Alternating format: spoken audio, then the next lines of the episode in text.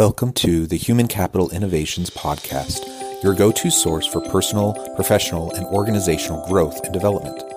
We hope you tune in often for all things people management, organizational development and change, organizational leadership, and social impact related. Maximize your personal and organizational potential with Human Capital Innovations Podcast.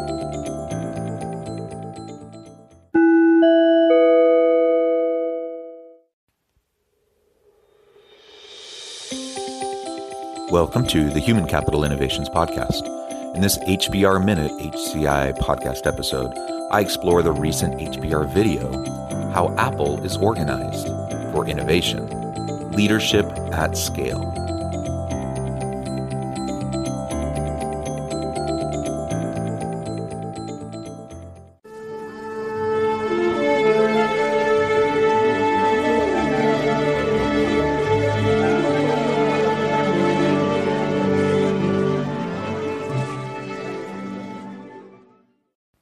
Welcome back to the Human Capital Innovations Podcast. It's great to be with you again today for part three of the three part HBR video series about how Apple is organized for innovation.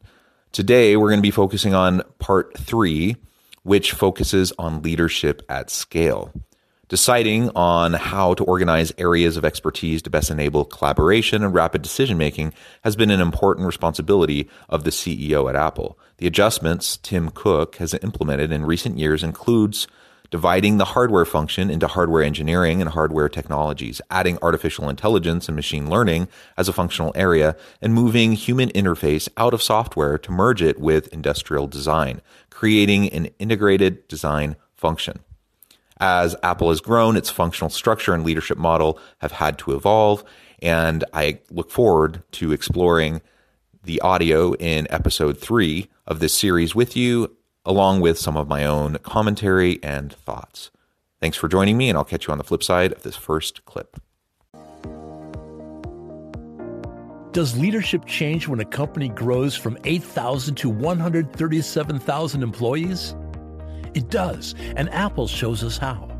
Apple's way of organizing by function rather than traditional business units has led to innovation and success over the past two decades. But there have been challenges, especially with revenues and headcount having exploded since 2008.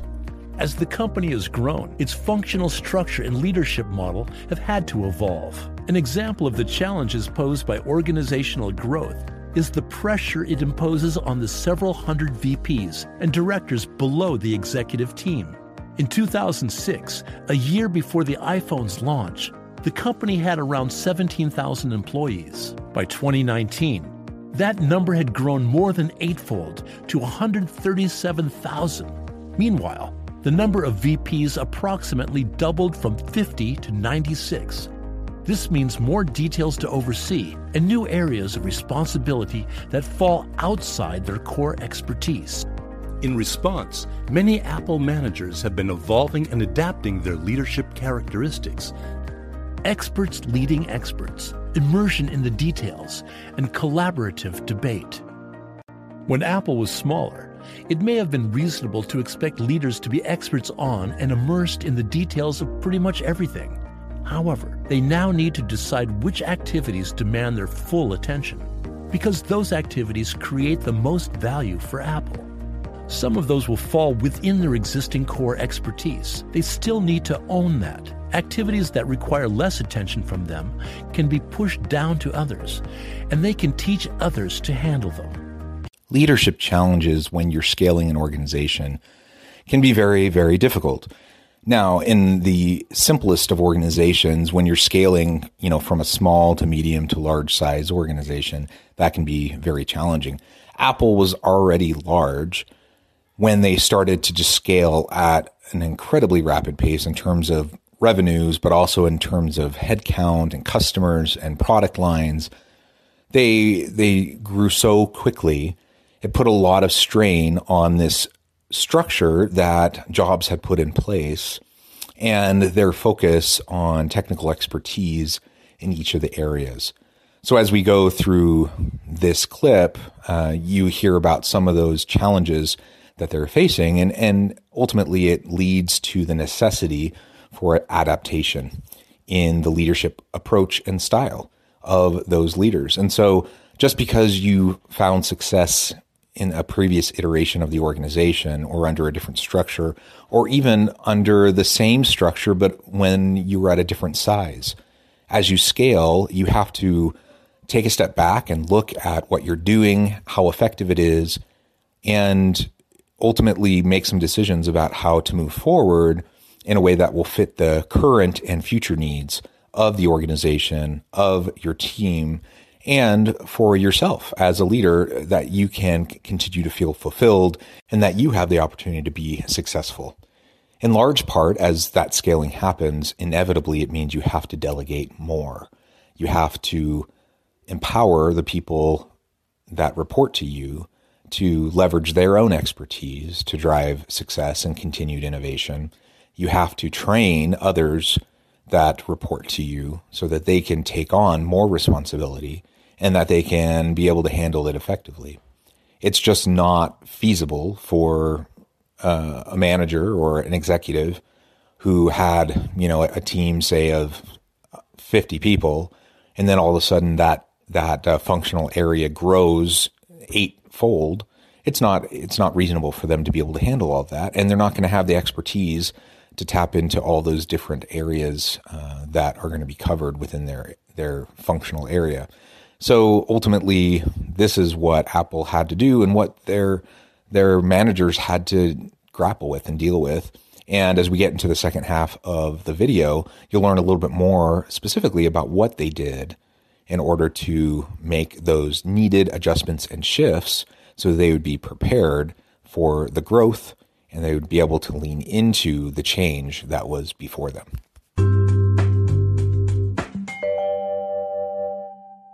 Well, well, well. Shopping for a car? Yep. Carvana made financing a car as smooth as can be. Oh, yeah? I got pre qualified instantly and had real terms personalized just for me. Hmm, doesn't get much smoother than that. Well, I got to browse thousands of car options on Carvana, all within my budget. Doesn't get much smoother than that. It does. I actually wanted a car that seemed out of my range, but I was able to add a cosigner and found my dream car. It doesn't get much. Oh, it gets smoother. It's getting delivered tomorrow. Visit Carvana.com or download the app to get pre qualified today.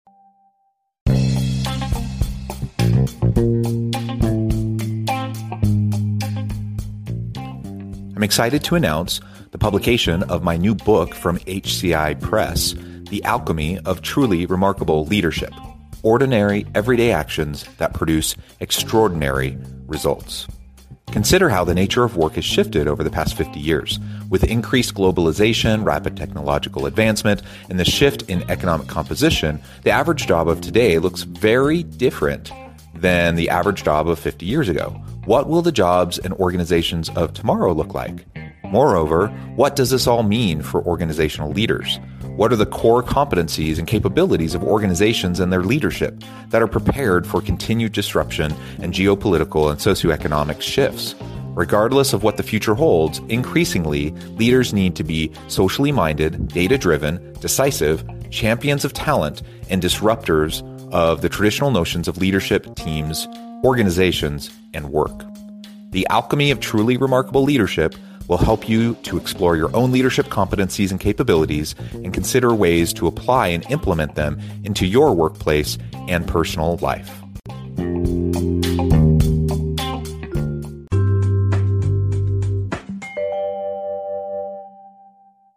Here's how that works at Apple. As an expert who leads other experts, Roger Rosner, Apple's VP of Applications, had to contend with three challenges arising from the company's tremendous growth. First, the size of his function had exploded over the past decade in terms of both headcount and the number of projects underway at any given time. Second, the scope of his portfolio had widened. Although apps are his core area of expertise, some aspects of these involve matters in which Rosner is not an expert. Finally, as Apple's product portfolio and number of projects have expanded, even more coordination with other functions was required. Rosner had been immersed in details, especially those concerning the top level aspects of software applications. He also collaborated with managers across the company in projects that involved those areas. But with the expansion of his responsibilities, he has moved some things from his owning box into his teaching box. Now, he guides and gives feedback to other team members so that they can develop software applications according to Apple's norms. Being an instructor doesn't mean Rosner gives instruction on a whiteboard. Rather, he offers strong, often passionate critiques of his team's work. This was a really great example of one particular area that saw tremendous growth, not only in terms of headcount of the employees that reported to him, but also in terms of the number of projects that were going on simultaneously at any given point in time, and required a lot of oversight and coordination. He simply couldn't do it. I mean, it's impossible to have that much bandwidth to cover everything. And so it talks about how he moved them these different responsibilities into his teaching box. So now instead of taking on that responsibility for himself, he's delegating and empowering others that report to him that are technical experts on different projects.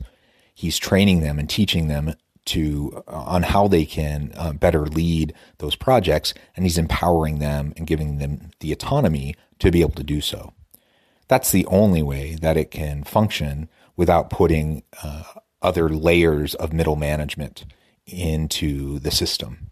And as we know from the first two uh, episodes in this series, that that was one of the things that Jobs wanted to get rid of. He wanted to get rid of all of the layers of middle management. Now, could we make the argument that at scale, as Apple grew to the behemoth that it is today, that it needed to reintroduce those? Certainly. Uh, could it make sense for them to move away from the functional structure into more of a traditional uh, divisional approach that many organizations of its size uh, take on? Uh, definitely, that that could be a reasonable approach. Ultimately, though, that wasn't the vision of Jobs, and that's not the culture of Apple. And so they've made very deliberate choices, strategic choices, and structural and organizational design choices that have then led into their leadership styles and what it will take for them to be effective. Given a different context, a different set of leadership styles and skills might be necessary to, to, to drive success and continued innovation within the firm. But given uh, the current context that they're in, uh, I think this empowerment delegation teaching model uh, is one that makes a whole lot of sense. And clearly, Apple has leveraged this to continue to drive innovation and creativity, uh, which has produced a tremendous amount of brand loyalty among its customers. And they continue to really lead the tech industry in terms of a lot of the product lines that come out and continuing to push the envelope on the, the greatest, the best and the greatest uh, in terms of computers, phones, tablets, and other such devices. This flexibility in the leadership model is an imperative in any growing functional organization. Of course, Apple's example is rare, if not unique, among very large companies. They think different and challenge the prevailing theory that companies should be reorganized into business units as they become large but its track record proves that the rewards may justify the risks. Under the right leadership and a functional structure, an organization can produce extraordinary results. There is no arguing with the success that Apple has had and the track record of innovation that it continues to really lead out in the industry with. Uh, Apple has been a tremendous over an extended period of time. And it's, it's not just a matter of having a couple good years. They've had a couple really good decades and they can attribute a lot of that to their unique approach to having a functional structure, even while being this giant behemoth of an industry leader. They got rid of middle management. They take a unique approach to organizational design and how they lead out and they empower their leaders to to be uh, adaptive enough that they can then empower their people and train them and prepare them uh, in order to to maintain the expertise necessary to drive continued innovation. Could this work in other organizations? I, I don't know. I mean, it's it's it's one of the tricky things whenever you're looking at best practices in industry. Um, simply trying to replicate what an organization like Apple has done probably will produce failure. because every context is different, even if subtly so. And every culture is different. Every founding has its own kind of, of makeup and history.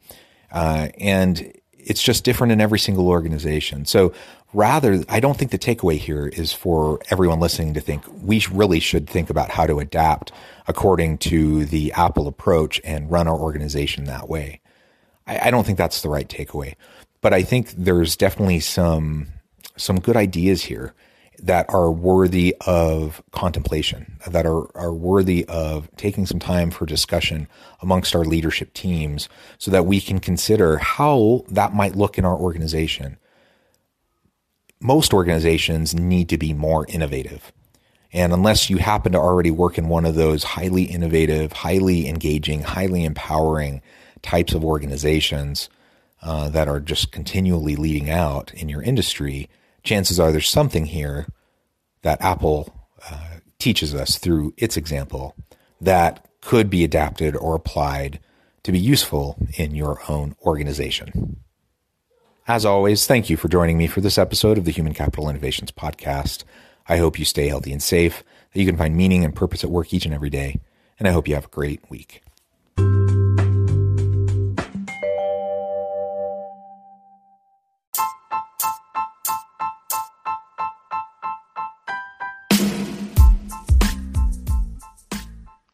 We are excited about the launch of HCI's new magazine, Human Capital Leadership. Human Capital Leadership is a free, interactive e magazine designed to help individuals, leaders, and organizations find innovative approaches to maximize their human capital potential.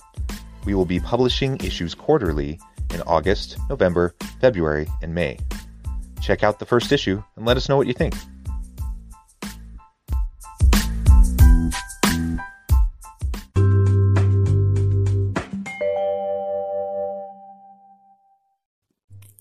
Thanks again for joining us for this episode of the Human Capital Innovations Podcast. I hope you stay healthy and safe and that you have a great week.